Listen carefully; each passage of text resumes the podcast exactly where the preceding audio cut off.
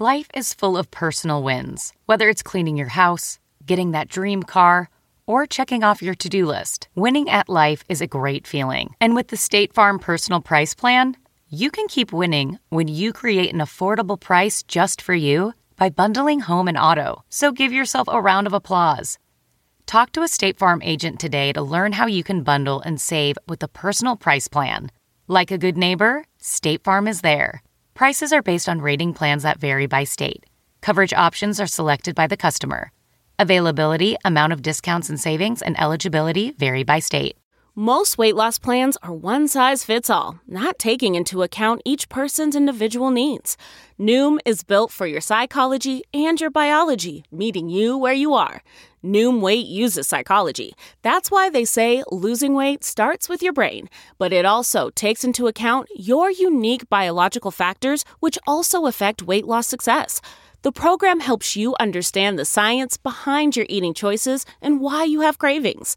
Stay focused on what's important to you with Noom's psychology and biology based approach. Sign up for your trial today at Noom.com. That's N O O M.com. Plus, check out Noom's first ever cookbook, The Noom Kitchen, for 100 healthy and delicious recipes to promote better living. Available for pre order wherever books are sold. Welcome to the Nerdist Podcast. Uh, it's Friday, and I'm taping my comedy special. It's February 17th. In just a few hours, um, I'm not shitting my pants as much as I thought. I mean, maybe just a little leaked out, but it's nothing more than normal that should be alarming in any way. Uh, but I'm super excited. So let me just get to these announcements really, uh, really quickly, and then I'll uh, let you listen to the Wilco podcast, and I'm going to go tell jokes to a theater full of strangers. All right. Um, if you didn't know, we have mashed up with Geek Chic Daily, which was an awesome daily email newsletter. So now we have Nerdist News, which you can get daily in your inbox, and it actually doesn't suck. I promise. It's good stuff that is relevant to your interests. You can also follow us at Nerdist News on Twitter uh, and get tons of stuff that, uh, that that you will enjoy daily. Also, I would like to thank, as a brand new sponsor to the Nerdist Podcast, Squarespace.com, which is the super fast and easy way to create a high quality website or blog. If you've been thinking about starting a website, now is the time. There's no more excuses. It could not be simpler. Squarespace has an easy to use UI. Uh, you can create, manage your website, blog. It is optimized both for beginners. Uh, if you're an expert at CSS, doesn't matter any skill level, they totally have you covered. There's hundreds of design templates to choose from. You can customize any of the designs to fit your needs. They have 13 new template redesigns with 85 style options and two completely brand new templates. Also, there's uh, iPad, iPhone, Android apps if you want to update your blog on the go. And they've also added Google's complete web font library, which is over 300 fonts that are now fully integrated. And they have support. They have support team 24 7. You can get support with Squarespace. I mean, honestly, there are no more excuses. Start your website today. Use squarespace.com. Sign up for a free account. There's no credit card needed. You try it out. You start building your website. Then, if you decide to purchase, use your offer code NERDIST and you get 15% off for six months. That's squarespace.com. Use the offer code NERDIST.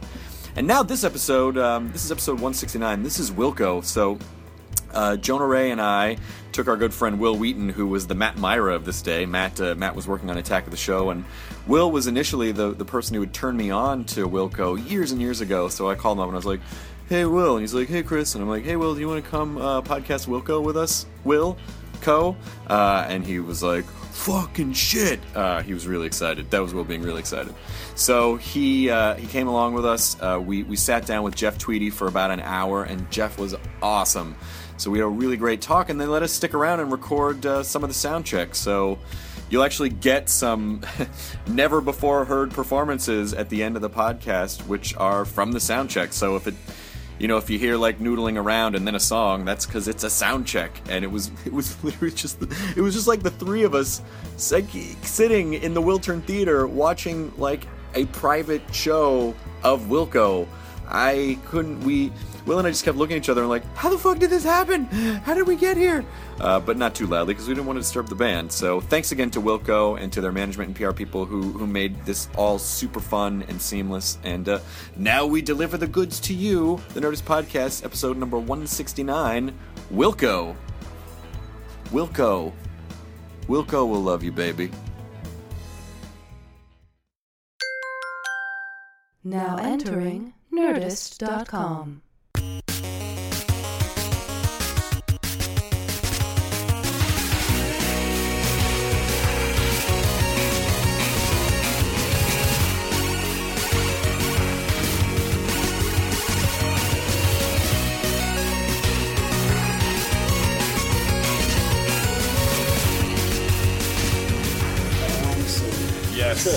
I can buddy up with you if you want.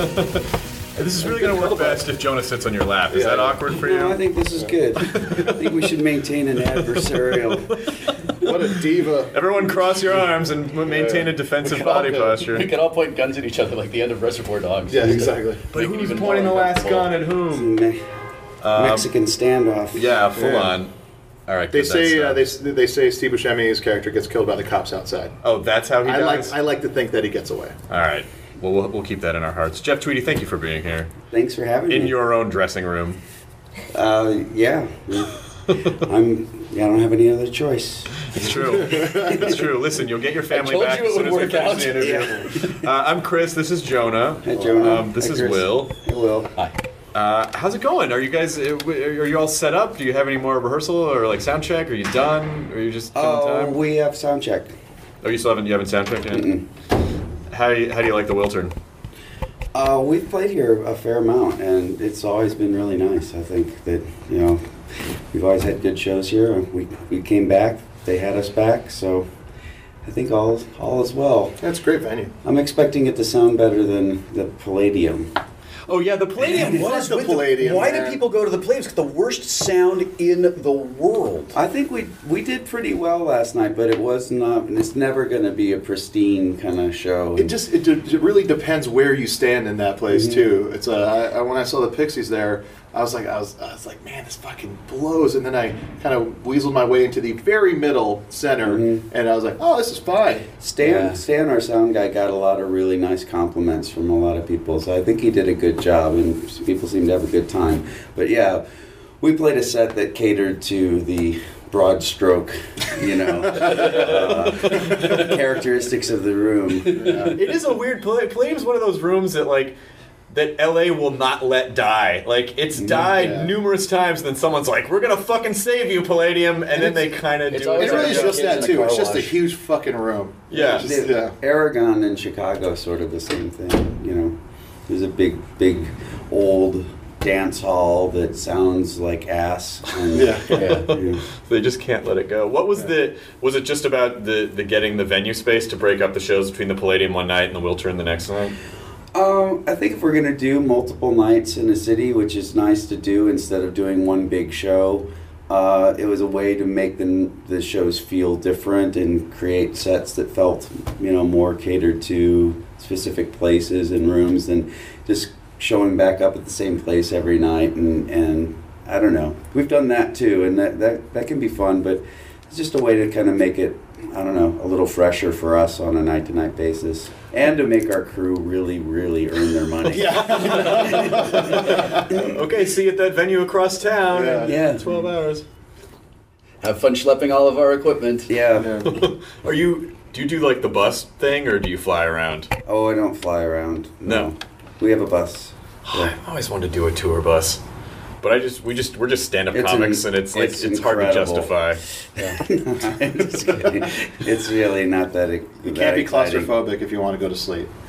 Well, yeah, I mean, we have two buses now, which is a lot nicer than when we used to have everybody on one bus. You know, so the crew's on one bus and the band's on a bus, and um, luckily we all get along pretty well. But when we tour in Europe, we have a double-decker bus, and everybody's 19 people on one bus. Oh Jesus! yeah, yeah, because we're cheap. Well, it's a, I always I always marvel at the idea of.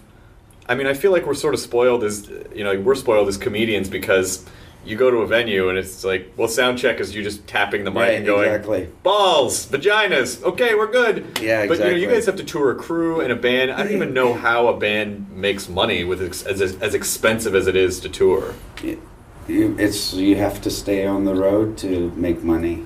yeah I mean, you have to string a bunch of shows together to cover the overhead, and then then you start to make money. So it's yeah, we have it way harder than you. it's so much harder I tour with a small, uh, a small sort of like nerd vaudeville show called w00tstock, and uh, the most depressing thing in the world is after we've had like just a phenomenal show, we've sold out, and it's you know we've we've been doing merch for three hours after the show, you know after the show is done. Audience loved it, we loved it, and then we get home and figure out like what everybody kind of takes away from the show, and you're like a hundred dollars. Maybe I should go solo. But yeah, but that's But that's not why you do it. No, of No, no, no, hmm. no. But you just don't want to. You also don't want to go. You know, hmm. you want to be able to not go broke. Yeah. At, at the same time. I, I mean, I feel very, very fortunate that we're able to take care of a lot of people and employ people and have, you know, things still work out in our favor most of the time.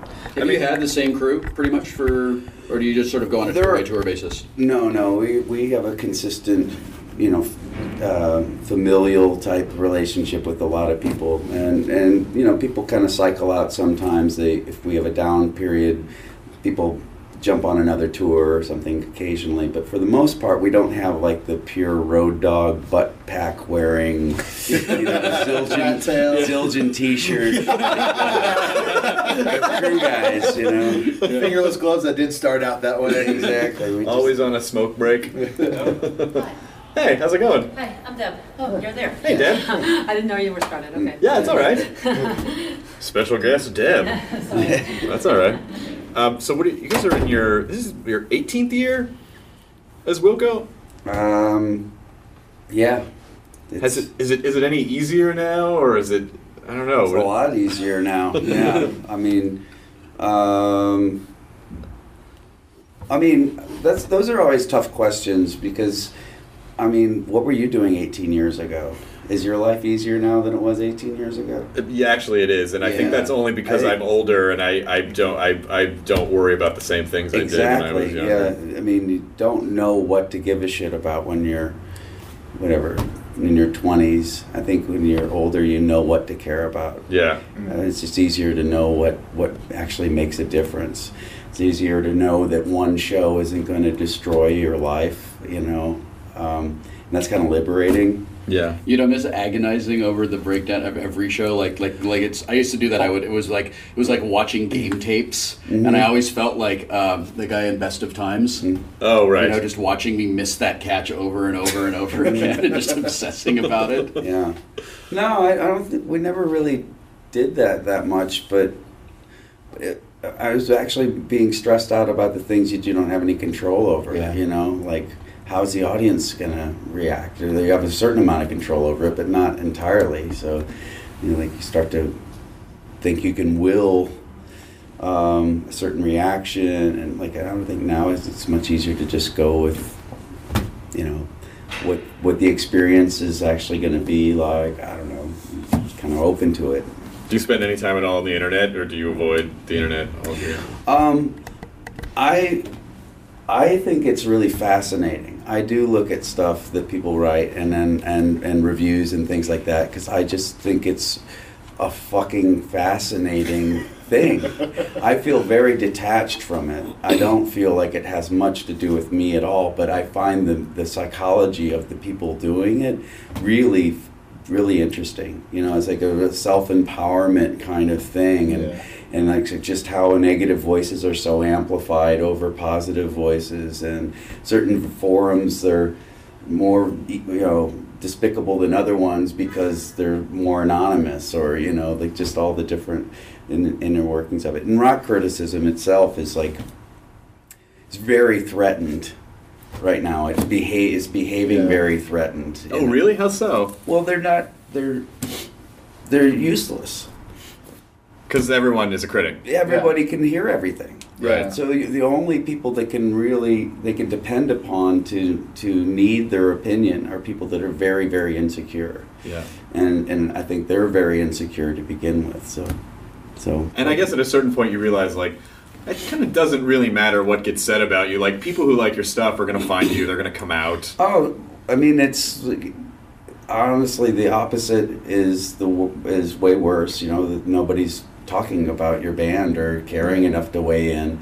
I mean, that was a big realization. At some point, I realized that Wilco wasn't a band that nobody had ever heard of anymore. Right. There's we were a band that some that most people had heard of, Uh, or not most, but I think almost most. You know, Yeah. like it's a lot of people have heard of us that felt compelled to weigh in on something all of a sudden that I would never have expected them to like or care about, or you know.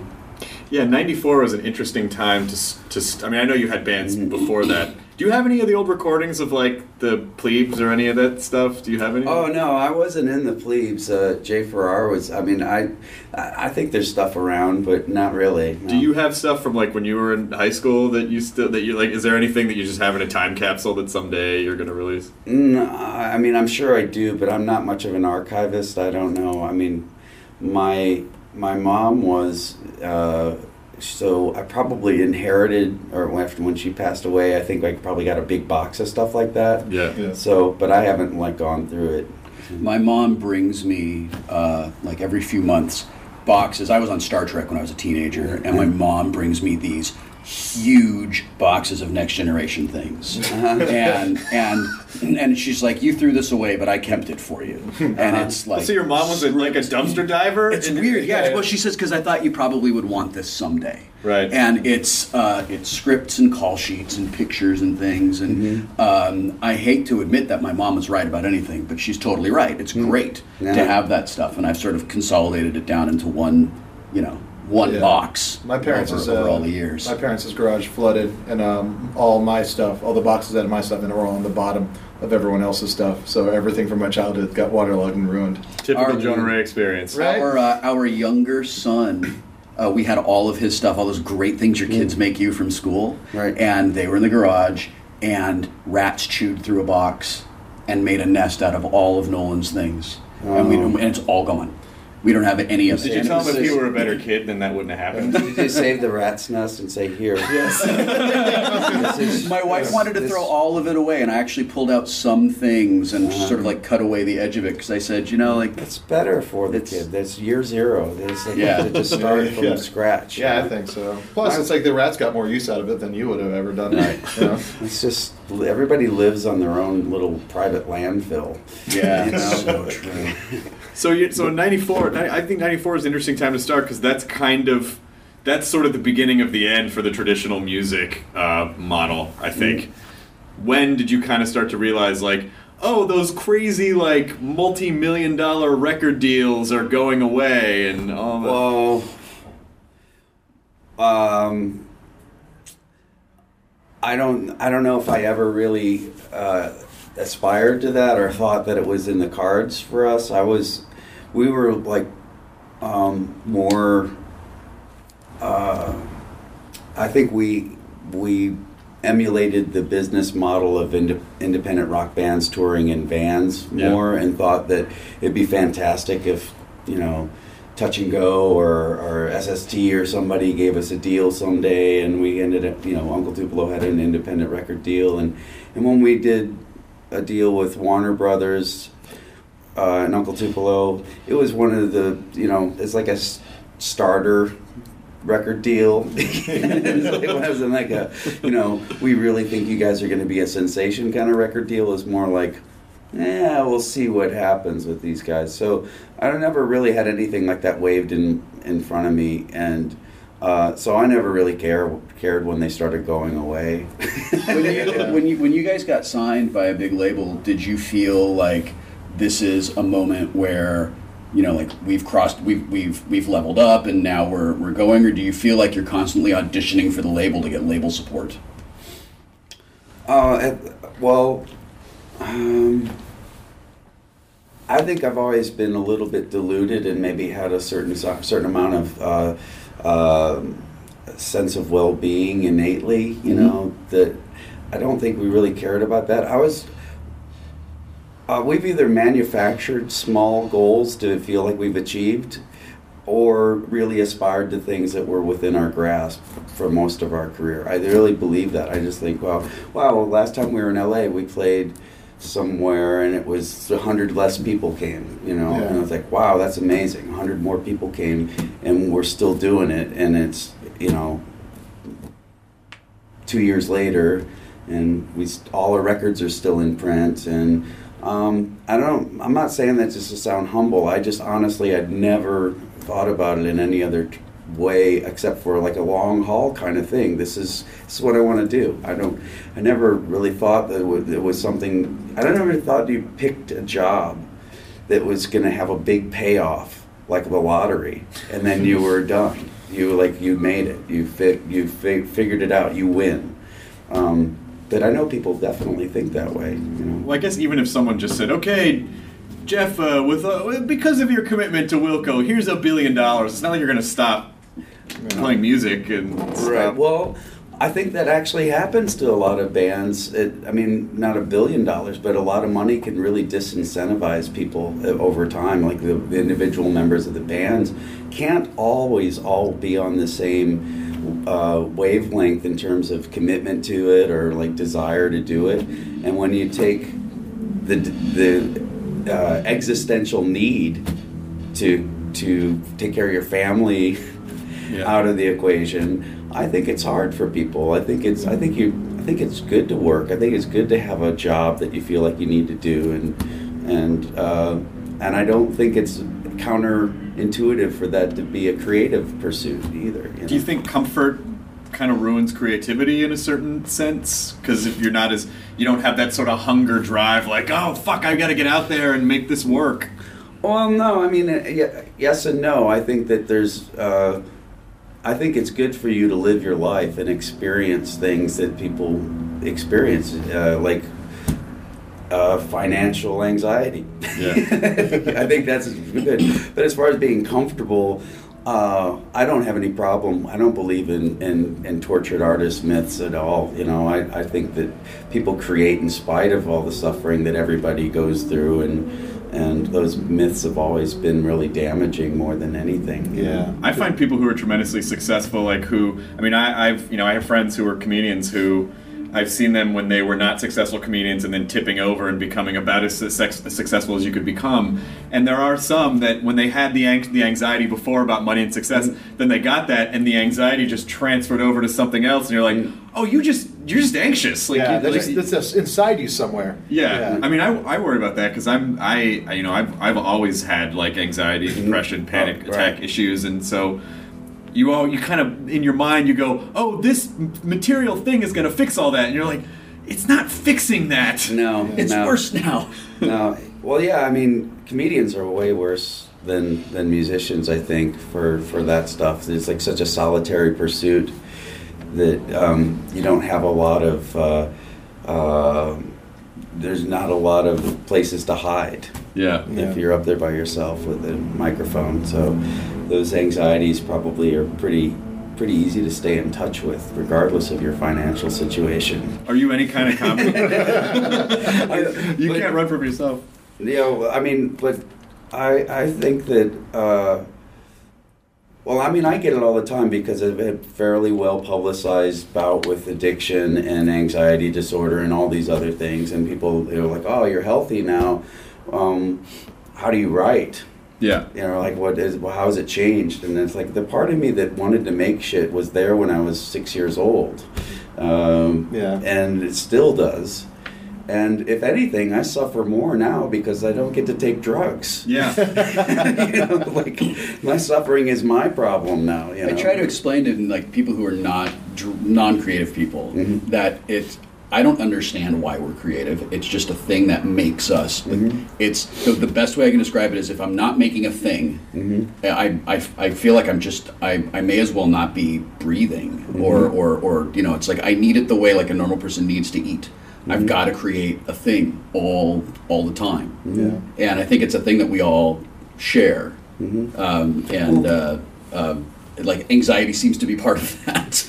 Yeah, it's a it's a consolation, you know. It's for people that don't really have uh, spirituality or religion in their lives, which most comedians don't. most most musicians, I don't know. It's it's a, it's a spiritual thing in a way because it puts you making something that wasn't there when you woke up in the morning makes you closer to the idea of God or creating Yeah. or something. And then when you go a day or two without really writing anything down or playing anything or going up and doing anything within the, the art that you like, it's like that you feel like shit at the end of the day. Yeah, except Yeah. I don't feel like shit anymore because I've come to figure out, I, I, at least I believe that um, that you're beating yourself up for something that your ego is really worried about, but it isn't part of who you are. You're working when you're when you don't think you're working. Wow. I really feel like I can't. Thanks, Jeff Tweedy. no, I really believe that. I No, don't no, think, that- I think your subconscious is yeah. obviously the part that you're trying to get to all the time. So why do you think that you can consciously, you know, steer it in any direction? Except I think all you can do is get better at getting into it and getting out unscathed. It almost feels like one of those weird, like mythological stories where where someone said, "I'm going to give you unlimited creativity, but I'm going to put your ego in the way of it, so it only ekes out in little It's- spurts." That's exactly. Yeah, like, yeah, exactly. I mean, that's and that's one of the reasons people think their experience with drugs has eliminated that editor or that ego, that observing ego, in a way that that, that people associate it with creativity. But Yeah. it's it's. I mean, obviously, there's ways to do that without drugs, and uh, I think you have to sacrifice a lot. But Yeah, no, I, I went. I mean, I don't. I, I when I gave up the booze many years ago, I did have that like, what if I never write anything again? And for me, it was the opposite experience of like, oh my god, I like I'm not. I'm not in this weird haze all the time. I can actually think clearly. So I found it to be the opposite. Yeah, I found it to be like amazing. I look at it like when you're um, when you're looking for your keys. And You're really, really, really looking hard and thinking about where your keys are, and, and you have no idea. And then you stop thinking, and your hand just goes behind the couch and finds the keys. Yeah. You Oh, that's awesome. No, no, you know, what Yeah. I know Like, exactly That what you happens mean. all the That's time. I feel like creating is the exact same thing. If you look squarely at it and you think, "I'm creating now. I am making something," and and you don't surrender to just the process of whatever it is that you're doing, the task at hand. I just don't. I don't know. I don't know how you stay present and actually create. I think there's something maybe to be said for like if you you know if you do have a, an addiction problem, whatever it is, and then you st- and then you stop. I almost feel like there is a, there is a huge well of creativity right there because you're when you stop kind of stifling that stuff with chemicals. You start having to deal with emotions in a way that you never did before, and I feel like there's a lot to write about or create just just from that. Well, yeah, I mean, uh, like a lot of addiction issues are obviously fear based. So, confronting those fears, I think, makes for much, uh, much more powerful. I mean, at least from your own perspective, I don't know how what the other wor- parts of the world or what how the other, you know, how people perceive it. But for yourself, I think it's much more important to con- to confront those fears. Do you remember what your first show was like when you were totally sober? Like, do you remember what the experience felt like? Was it different than before? Um. Well, I didn't like playing very much uh, high to begin with, so Oh, I tried to manage my meds in ways that I didn't feel particularly high ever. Yeah. To be honest, I wanted to feel normal. Oh, gotcha. You know? Okay. Um, and it was difficult to do that. Um, and certainly, a played shows high, thinking I was normal, but my, that wasn't the goal. I was never in, in pursuit of some oblivion, you know, that debauched, kind of romanticized idea of it. It was. I really thought I wanted. I just wanted to have energy to do the shit I wanted to do and not feel terrible, and and it just escalated for many many So there was, years. there was no Jim Morrison syndrome. no. Can we just admit that Jim Morrison was a dick? When can we admit that Jim Morrison was Not just, yet. Nope, not yet. Come on, he was a drunk with a notebook. He was just like a frat guy in leather pants You, you who can't wrote do bad this. poetry. You can do it. In Okay, 2015. okay, all right, fine. Just write it on the calendar. He, revolu- he revolutionized wearing your girlfriend's clothes.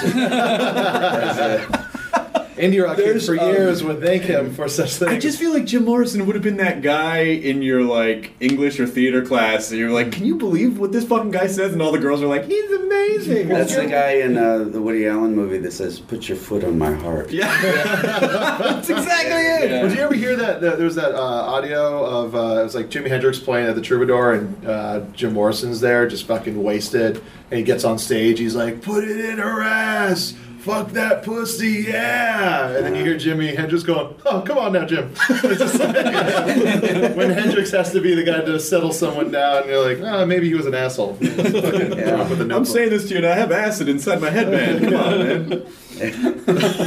yeah, but, yeah, the voice of reason, Jimi Hendrix.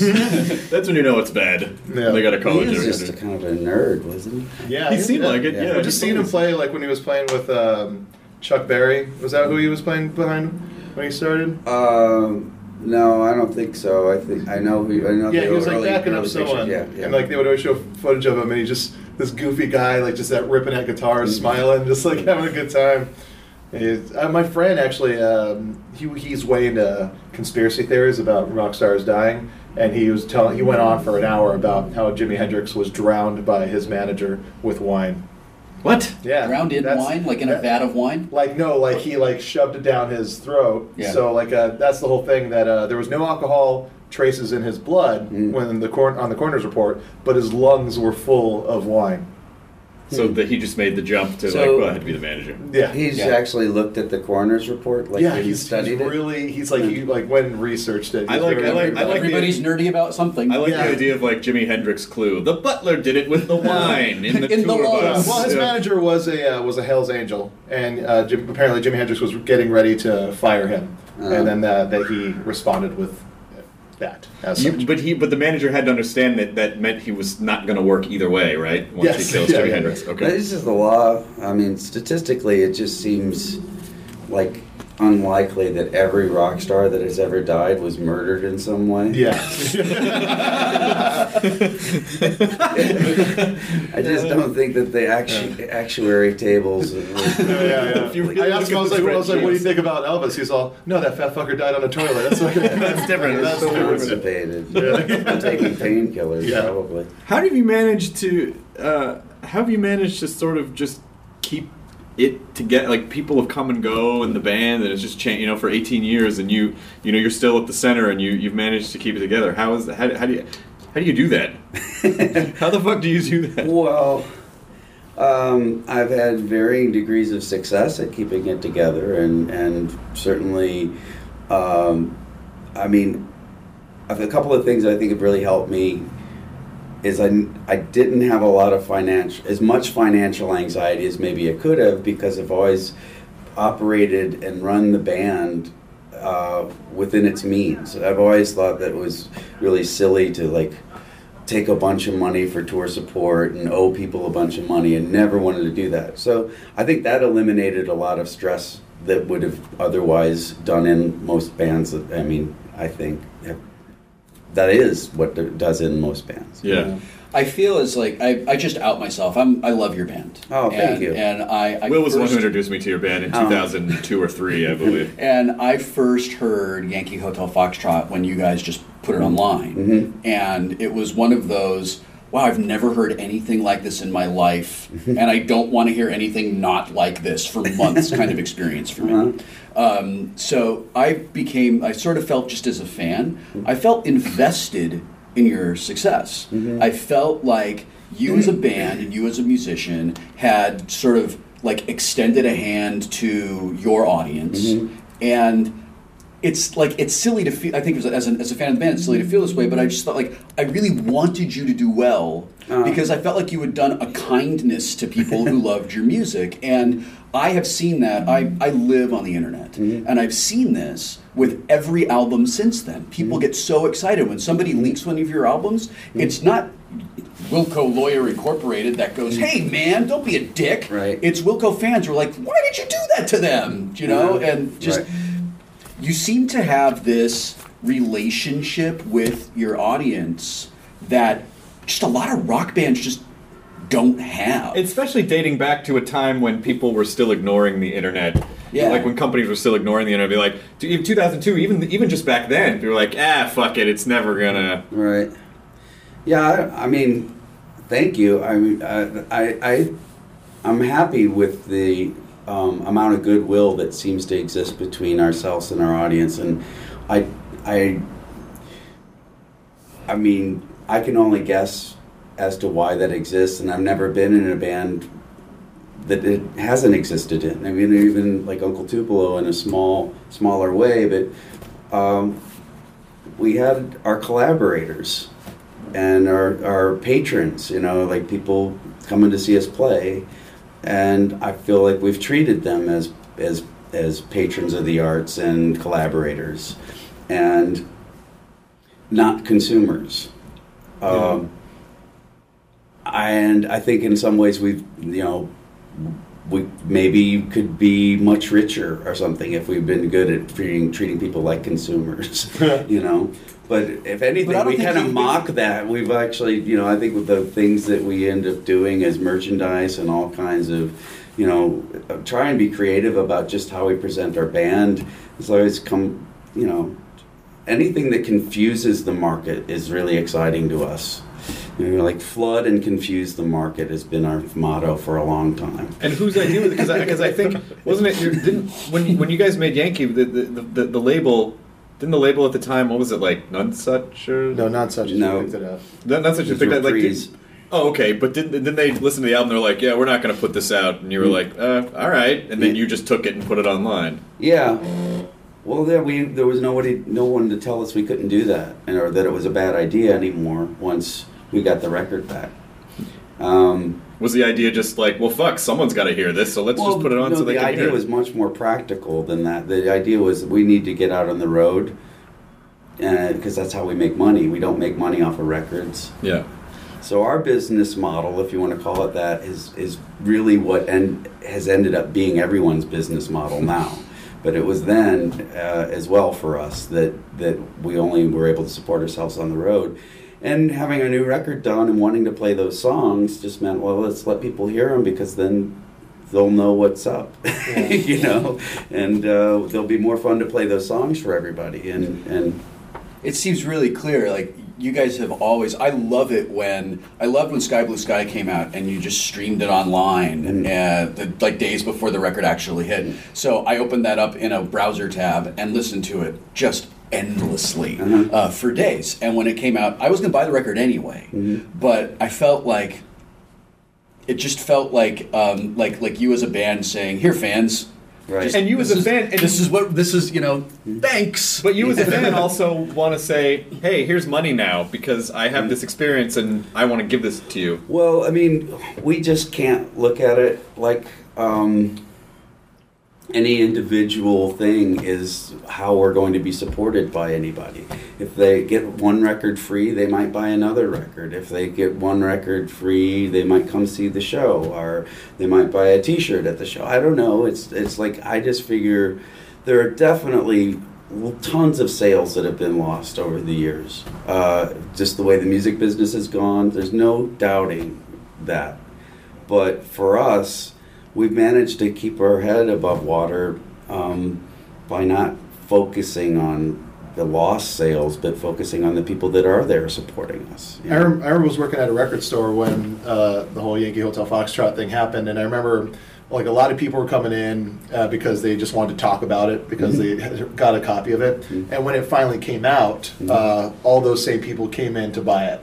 And I remember we always thought that was really cool. That like it's like all those people that were just so into it Yeah. came in, and when they and when they asked about it in the beginning, we're like, we got this band called Wilco, and they were like, yeah, well here's some other albums you want if you want to get those for now. Right. And then when it finally came out, all of them came back into the store buy. it was a big, it was a watershed moment for us, and it wasn't like designed as some big publicity stunt, obviously, but it, it did work out that way. I mean, Yeah. certainly it was the story. The story, I believe, has made that record uh, as much as of what it is as Yeah. the music. Well, then there was also the point. movie. The movie, yeah, yeah. and Yeah, the yeah. movie. You know, I'm I'm proud of the record. I personally feel like we've made better records and gotten better as a band, but I, that's not for me to say. You know, Yeah, like. That's an interesting thing to admit, though, is that you know, like people are gonna attach meaning that maybe you didn't intend, Mm-hmm. or and so are you pretty? Well, once you surrender, you know, your record or you know abandon it, you know, it's. I think that's one of the things that hurts people over, over in the long run too. Is is maintaining the illusion that you have any control over it anymore. You know, like you don't. Um, the world is going to make whatever it wants to make of this stuff that you put out there, and I mean, that's why we're probably more in tune with playing live shows still, because you know that's on a night to night basis. We have a certain amount of input. you know, like ma- we get to maintain that input. How the records are are are going over out in the world is, first of all, people look at it like it's going to happen in a week, and everybody's going to assume that this record is what it is, and all it will ever be is what eh, happened in the first week that the record came out. No records that mean anything to me, hardly, were records that I got the first week that they were out. I got them 30 years later or, or 50 years later. Or even just listening to a record, like it's like the records I still listen to and go back to constantly are records when I first heard them. I was like, okay, it's the Yeah, ones that like you too. keep listening Mm-hmm. to and you start to find out more and learn more about it as you listen to But it. But there's also sort of this weird astro- like I don't know what other term to use, but just sort of weird chemistry or astrology thing that happens with an album where you just have to be ready for it in your life at that time to be to have it Mm-hmm. Sink in. Yeah, oh some- yeah, I think. Well, yeah, it's like um, it's like philosophy or, or poetry or something. At some point, it's built upon lots of things, and unfortunately, it's when it, it gets a little academic sometimes. Some Yeah, records yeah. you actually have to have a listening background to kind of get to.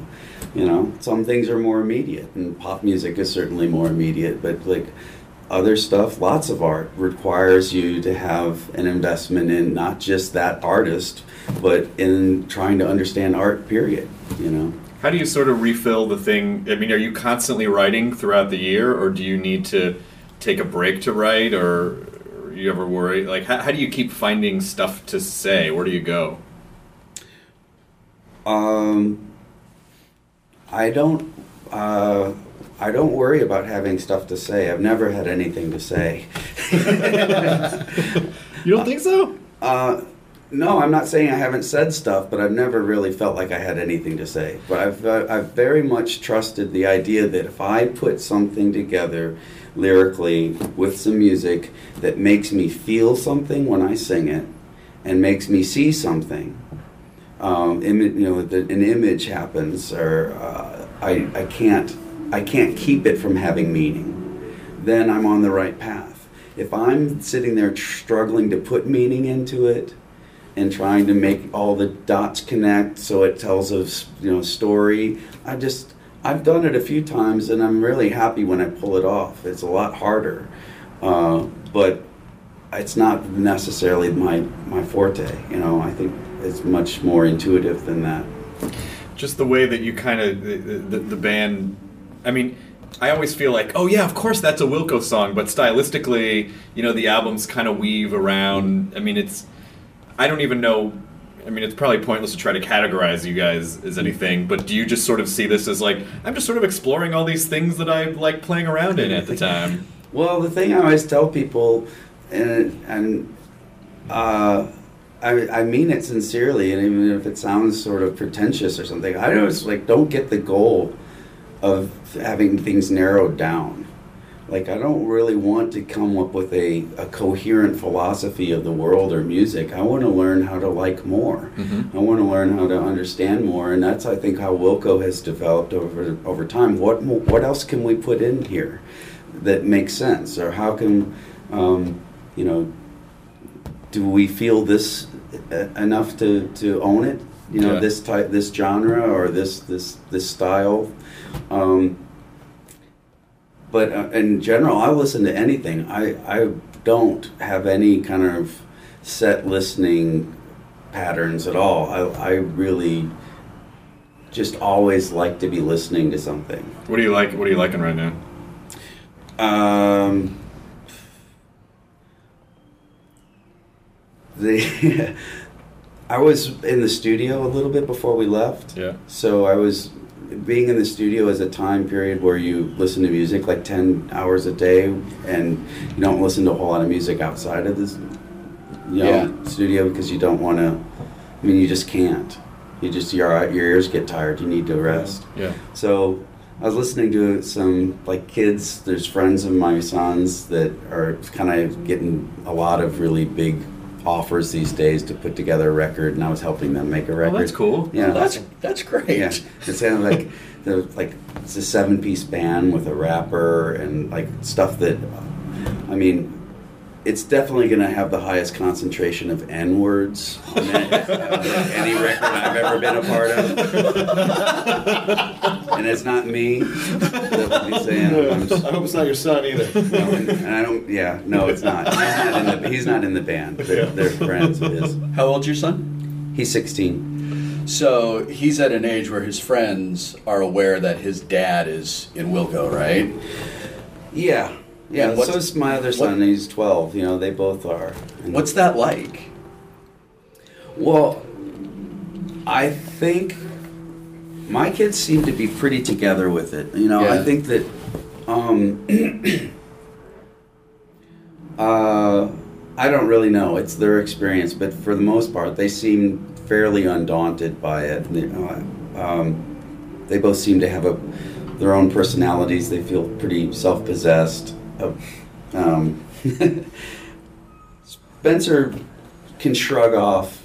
Maybe he gets it more than my younger son because he's in high school, and he he'll, you know, people think if your dad's in a rock band, he's a rock star, and that you're rich and you ride to school in a limousine and stuff like that, and and he can shrug that stuff off pretty easy because it's just idiotic, you know, and so ill informed, you know. Because there's this, there's an age where, um, for me as an actor, I was working in things that my my my son's peers didn't care about at all, mm-hmm. and then I did a Disney movie when they mm-hmm. were in elementary school, mm-hmm. and suddenly walking onto their school to pick them up. I, they, tr- the kids treated me like I was a rock star, Uh-huh. and then I went back to doing things that they didn't care about. And now that they're adults, and I've worked on some TV shows where they're where my kids, they don't care, they're my kids. Right. And it's like it, it does not matter. Right. But sometimes their friends, their friends embarrass them the way that I always try to embarrass them as their father. Yeah, and I just, and I just can't can't do. Right. So um, just like speaking as, I'm really interested to know, just like as a father, Mm-hmm. is there a thing where where your kids have a friend because now you know being. Mm-hmm. 12 like i just don't see wilco as a band that like nine year olds listen to but it really i mean like for teenagers Mm-hmm. god if i'd had wilco when i was a teenager you would have been my the smiths Uh huh. Yeah. Well, I mean, um, there have been a few people that have come over with my sons that act a little weird. Yeah. But they get over it pretty quickly because they, you know, realize I'm a just a huge dork and, and an embarrassing dad. I think you need to take him to school one day in a white stretch limo with Wilco and sequins on the side, with a hot tub in the back, and two bleach blonde playmates in, in the hot tub. Uh-huh. And then they, and then your and Spencer gets out of the hot tub. And you're like, all right, I'll see you later on the private Yeah, jet. with the with the mink coats. Yeah. yeah. One time, Spencer, I took him to school, and he had a really bad cold, and so his eyes were watering, and his eyes were really red, and he was a little bit late, so he had to go to the office. and he asked, me, uh, he said, he got really upset. He's like, I'm gonna go to the office, and they're gonna think I was out smoking pot. Oh, no. And I said, Do you want me to walk in with you and tell them? And he said, No, because then they'll really think I was smoking pot. that's, not okay. way to perpetuate stereotype school system in chicago Yeah. My dad's in a rock band, but I'm not like that. I'm not like that. Exactly. Uh, I wanted to just also just quickly talk before we let you go. Um, uh, the whole love is great, Oh, and I. I I did not. It was only just today that I realized that you guys. Did you see the Popeye video yet? They made a video with King Features. Uh, they made a Wilco Popeye video, oh i've heard of this and it's fucking awesome. Oh, cool. Glad you like it. Oh my god! Yeah, so it's the the, the URL is wilcospinach.com, and it just it just pops up, and uh, and uh, and Jeff Tweedy totally cockwalks Popeye with Olive Oyl. It's fun. My it's a- wife hates it because of that. really? Like, why do you get Olive Oyl? Spoiler alert! I'm sorry. Yeah, yeah. Yeah, she thinks that that's ridiculous. Popeye deserves Olive Oyl. Well, then, but then later, you know, you're a rock band. You can break her heart. She'll run back to Popeye. He's always going Right. to take her. He's a fucking doormat. Like, yeah, just assuming that there's some sort of long-term relationship developing. I don't think. Popeye, I think Popeye you is a- actually did Popeye a favor because Olive Oyl, like, really is just has been toying with him forever. Popeye First of all- is a doormat with an addiction problem. I, He's can I just addicted tell to you spinach. something? I don't never understood what people see in Olive Oyl. That's why she loves you. Yeah, Yeah. That's why she likes you so much. She's not that attractive. Um, Maybe in the house marmy. maybe in the 30s. That's interesting. Well, in the 30s It's you could interesting, choose 'cause, like, even in the 30s, I think she would have been just you know homely. Well, yeah, especially because her main competition is Betty Boop. Come on. Yeah, yeah, that's Betty true. Boop is like Foxy. Yeah. Yeah, I don't know. I always like I, I like the skinny nerdy girls. I don't know what it is. Like I always had. I had You're a thing. pandering to your audience. I'm so not much at all. right now. I, I oh always my had a God, thing for you're Olive Oyl. pandering so much. I like skinny ner- nerdy girls. Olive Oyl is something beyond. She's not Lanky, human. Lanky. Really. She's lanky. Yeah. you know. She is But lanky. in, but yeah, it's the first. It's the first uh, Popeye hand drawn Popeye comic strip in a long, long time. Uh, It's really great. It's that. It's I- that I'm not classic. sure exactly like, how long. Three step. It's that la- that classic like um, King feature like that classic animation so style, cool. black and white, where all the characters are a little Constantly bouncy. shifting. Yeah, they're a little bouncy It makes me uncomfortable. Because they drew, they had to do, you know, they did so many drawings to make the characters move, so Yeah. they're always a little, they're always a little jumpy. Yeah. Um, uh, but Dawn on Me is a really is a really great song. Oh, thanks. And uh, so what? It, so what's what's next? Are you are you are you already working on another thing, or are you just kind of riding it? Because that album just came out in September. So Right, we're we're just busy touring and and playing as many shows as we can get in uh, before we drop. you know. Do you mind if I ask you a couple questions that people submitted? No, not at all. Okay, cool. And then Is this going out live? Was No, no, no, no, I didn't no. think so. I was like, these are just recorders. no, no, no. Yeah, these are these Are are. you gonna edit them? You you don't really edit much on the show Mm. because Just it's goes. it just kind of goes uh, what it is. this is uh, Cuanto faltara para que Wilco se de una vueletita de Argentina? I think he's asking Very- Let me when are you going. That's an incredible accent. They- Your, your Portuguese is I just want to flawless. say muchas gracias. um, uh, I guess that means uh, when are you coming to Argentina? Um, I have no idea. I would. We would love to tour South America more. We've only been to Brazil, but uh, but that would you know. We were we were booked to go there one time, and then uh, there were like eight different presidents in the period of like three months between when it was booked. And, like, I, I mean, so it was a little Yeah. scary. Are you voting in the June election? I'll wait till July. Wait till July. Uh, and Argentina's fucking far, by the way. Like you, I think you take for granted. You're like, oh, it's just a little bit farther than Texas. Like, no, no, no, no, no, no. It's like 20 hours. It's, It's the same time zone, but it's like uh, Yeah, that's the worst 18 part. hours away. You lose a chunk of your life. Um, this is from uh, at Jason Spitz. My question uh, is, where did Jeff's attraction to like like noise, sound effects, static, squeals, drones as a sonic element originate from?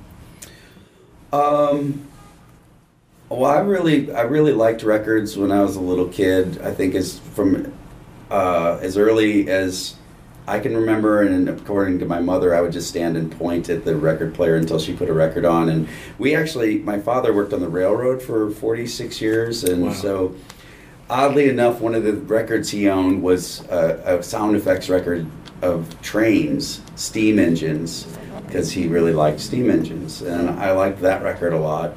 And then when I went to uh, college, I never really went to class. I would go to the library and uh, listen to records because they had all kinds of records that I couldn't find anywhere else, and some of them were like that. And there were John Cage records. Um, with uh, you know just cartridge music, just like records where they're just manipulating the, the cartridge on a phonograph and Oh, right. and radio things like that, and uh, it was really uh, liberating to think of a record as being anything. Um, as opposed to just pop records and records I heard on the radio or my brothers and sisters' 60s records. Right. So I think it's just from that. I think that was just a uh, an, I, an innate, I, th- I think, desire to just listen to stuff, and I- also just discovering that there were things like that to listen to. I used to know the answer to this, but I can't remember. Did you come to the phenomenon of number stations through the Conet project or through shortwave? Through the Conet project. So, did you ever listen to shortwave when you were growing up? Or My was father just- was a ham radio operator. and Oh, we that's had so a- cool. Oh, had so that okay, okay. AM, Wilco, like Yeah, all yeah, of the. yeah. Gotcha, gotcha. Well, I mean, he had, you know, uh, he was an electronics, self-taught electronics expert that he Ah, it's super cool. So that's where out of the- high school. That's where the names Mm. maybe come from. Yeah, Well, I think so. Yeah, he had a radio, a radio uh, workshop in the basement, and he. Uh, one time, our neighbors, who we really didn't like, got some walkie-talkies for their birthday or something. They, they were really bullies, you know. And my dad hacked into their frequency and told them that he was in an airplane and he could see them and that he, they should come back out at midnight because he was going to be flying back over and he, if they uh, um, if they stand out in their backyard with with flashlights, he'll swoop down and. And they can see him, and, and That's And so we just sat out in the backyard and watched them in their back in their backyard with flashlights. That's like the, that's whole the best family. troll Yeah. dad story Yeah. ever. Fucking analog hacking. that's, That's genius. Yeah. Um, all right, this is from at Don Mills. Any chance of a third Mermaid Avenue album or another album with Billy Bragg? I don't. I mean, I don't want to talk anything too controversial, but I read the sense that I got from that experience with you guys online was like, "Oh my God, we're huge Billy Bragg fans," and then after the end of the album was like, "Billy Bragg was not the easiest person to work with in the world." And you don't have to say anything against him. I just There, there is a, a box set of the first two records with a third volume coming out this year because it's Woody's centennial. Uh huh. Um, uh, I don't think our involvement is going to be very extensive, uh, but it's but it's coming out and it's cool. And there are some things that I guess were left over from the, record, the original records, Yeah. and um, some things I'd forgotten about, and then a lot of things that Billy had laying around that I don't know if I ever heard. You know. so- Yeah. They're two of my favorite albums ever. Oh, that's nice. I'm so sad for you that it wasn't a better experience. That's uh, It really that's- should have that's a been. It really, it really should have been. And I don't think it's all. Um, I mean, I personally wasn't at a particularly great point in my life, so I, I, I, I can accept a lot of blame for not being a, a great communicator at that time. So I don't think that that helped anything. But there were some really sort of questionable business practices and things going on that I, I still don't quite understand, and and it's made things difficult over the years to, to, to feel 100% on board with that project, even though I'm 100% on board with Woody and, and on the board. when all that shit gets in the way, or especially Yeah. like when you have someone that you really respect, and then you're like, "Oh my god, this is gonna be so much fun," and then what the fuck? When I was 20, I worked with an actor who I, I loved and I just loved him in everything. Mm. And he was the worst person in the world. Really? Yeah, he was just, he was a nightmare And who was it? horrible. Rutger Hauer. Oh, He yeah. was terrible. You- he, he was terrible, and and he was so bad that he actually ruined movies that he was already in for me. And Blade Runner is one of my favorite movies Uh-huh. of all time, and I have a very hard time watching Blade Runner Did because you- he was such a son of a bitch on the set. Yeah. Did you call him a cheap dime store Klaus? There was a day. There, there was a day on the set. There was a day on the set where he wanted to have like a raven on one arm and a cane with a sword in it, and we were like, "You're just taking stuff from Ladyhawke." Yeah, that's just what is wrong with you? Ladyhawke. All right, all right, all right. I'm gonna give you a plate of fries, and there's gonna be a finger in it. Yeah, that's the hitcher. what the fuck, Rutger Hauer? But it was the same kind of. It was the same. Like you're such a jerk. So if you're ever considering collaborating with Rutger Hauer, you know, Probably not a don't good no, I it. wouldn't. He would have been actually one of the people in the top ten of people I would think. No, that this sounds right. Yeah, yeah, yeah, yeah. That like you I was be an 20. I asshole. was I was 20. I was naive. I liked to believe that like the art mattered and the performance mattered and making a great thing mattered and that just So I- oh how the scales did fall from my eyes that I day. I think we have one last question for you. Um, uh, Jason Forrest on Google Plus wanted to know why did Jeff Tweedy do the weather forecast for WGN? We guys are from Chicago. Like that would be amazing to do a weather forecast for WGN. Uh, they asked me to. Um, we were performing on WGN at an ungodly hour for a rock band to be anywhere performing. Yeah. And then they asked if any of any of us wanted to do the weather, and uh, I said sure. And I had I thought they were just going to go to me and doing the weather, and I had a whole spiel worked out. I thought it would be really funny to pretend that a virus had swept through the studio, and that like so people just tuning in would be like kind of freaked out. I, it's okay. it's I was the only guy that lived in the neighborhood. Everything's okay. Stay calm. People avoid the WGN area. Um, but um, but then they they got kind of. I told them that, and they got a little. They got cold feet, and so then they had him introduce me, and so they totally fucked up my bid. Yeah. And then I came out, and I I, I didn't. I don't really. I think it went okay. I That is a high pressure system. Wind. Thanks. I do remember saying I thought it was. Um, I thought it was funny to say that a five day por- forecast sounded kind of optimistic. Oh yeah, yeah, Were you a com- I mean, it's because Chicago is like such a, a huge comedy hub. Were you? Are you a comedy, big comedy fan? I don't- Oh, I, I definitely like comedians and comedy, and I do a benefit at Second City every year. Yeah. And I know a fair amount of comedians somehow over the years, but um, uh, I like.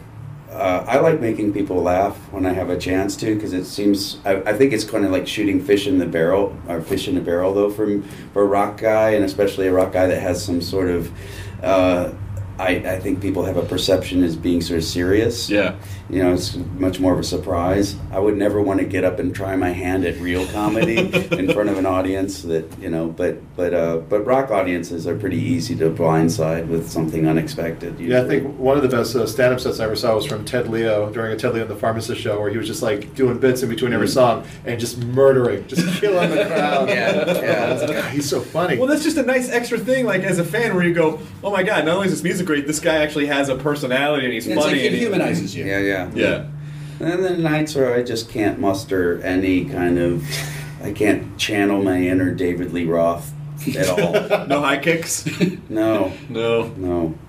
We you at the show last night? No, I want. No, I we were talking. We, I was ruined because on the way from San Diego to L.A., we watched a Sammy Hagar concert live on on Shark TV, and it was like made me so feel so bad about myself, like the amount of energy I was putting out on stage, Yeah. and like my ability to just like give an audience what they needed. Well, Sammy Like, can't to- drive 55. I mean, you got to know that from the That's get one thing you know looking at the dude. you cannot drive 55. He's like a, no, I, he looked like a jet ski salesman. My wife took our son.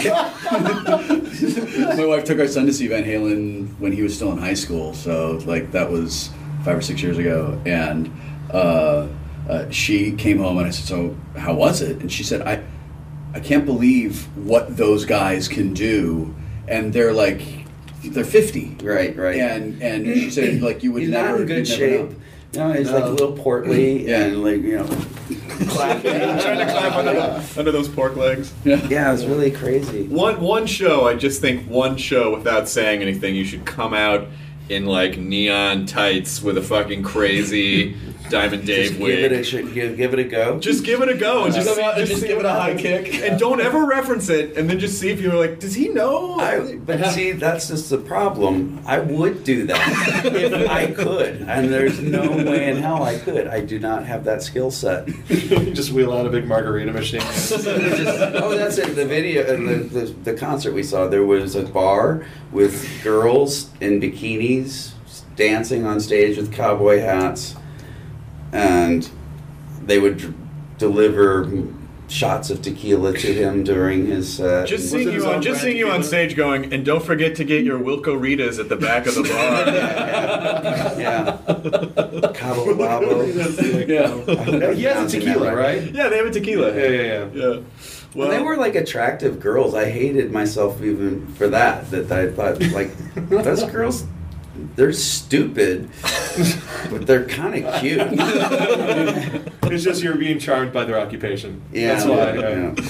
Well, uh, this is uh, this has been amazing. I mean, thank you so much for, Oh, for thanks. letting us crash your dressing room, and I think we're gonna we're gonna get some stuff from Soundcheck. Um, but uh, Yeah, I think this- they're, they're they're they're I can hear them. They're probably waiting for me. Well, thank you so All right, much, no Jack. I mean, you've a been lot. super super awesome, and we really appreciate it. My it was pleasure. a real pleasure. Thank yeah, you so nice much. talking to you Thank guys. you. Thanks. Yes, thanks, very Glenn Kotche, you are my idol.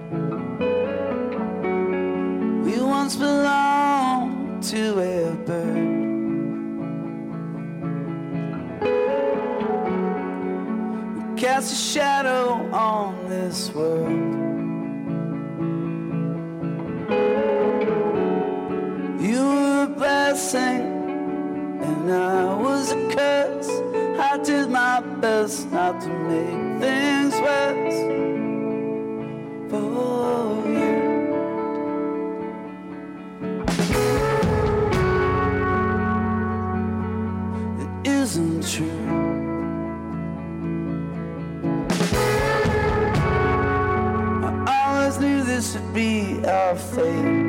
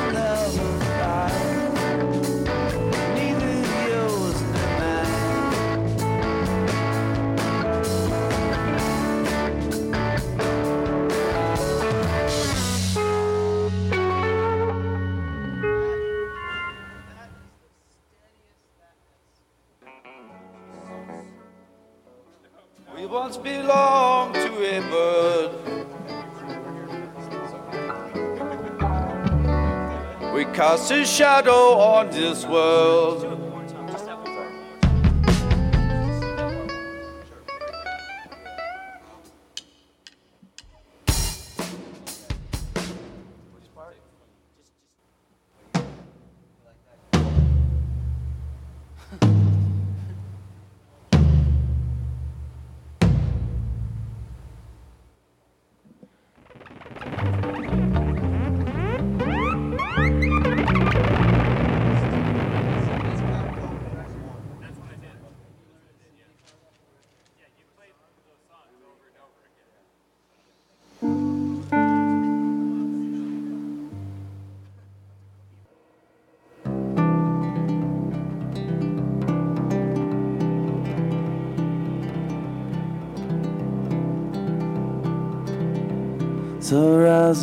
long.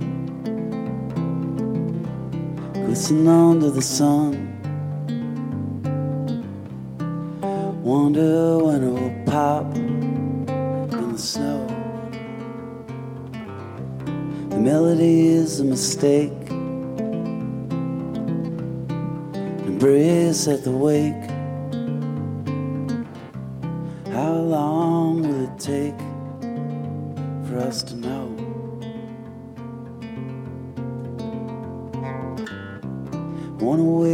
that's been blown. Something unknown, buried under a mile of snow.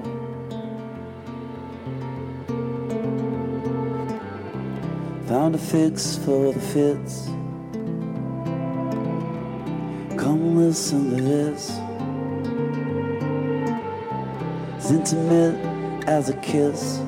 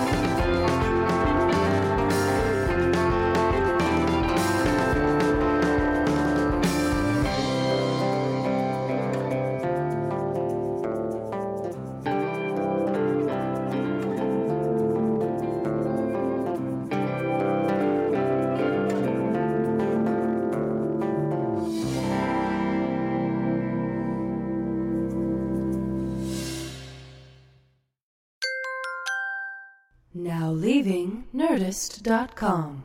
Enjoy your burrito. This episode of the Nerdist Podcast was brought to you by Squarespace.com, the fast and easy way to create a high quality website or blog. For a free trial and 15% off your new account for six months, go to Squarespace.com and use the offer code NERDIST. I feel like I was blindsided because it's a competition show.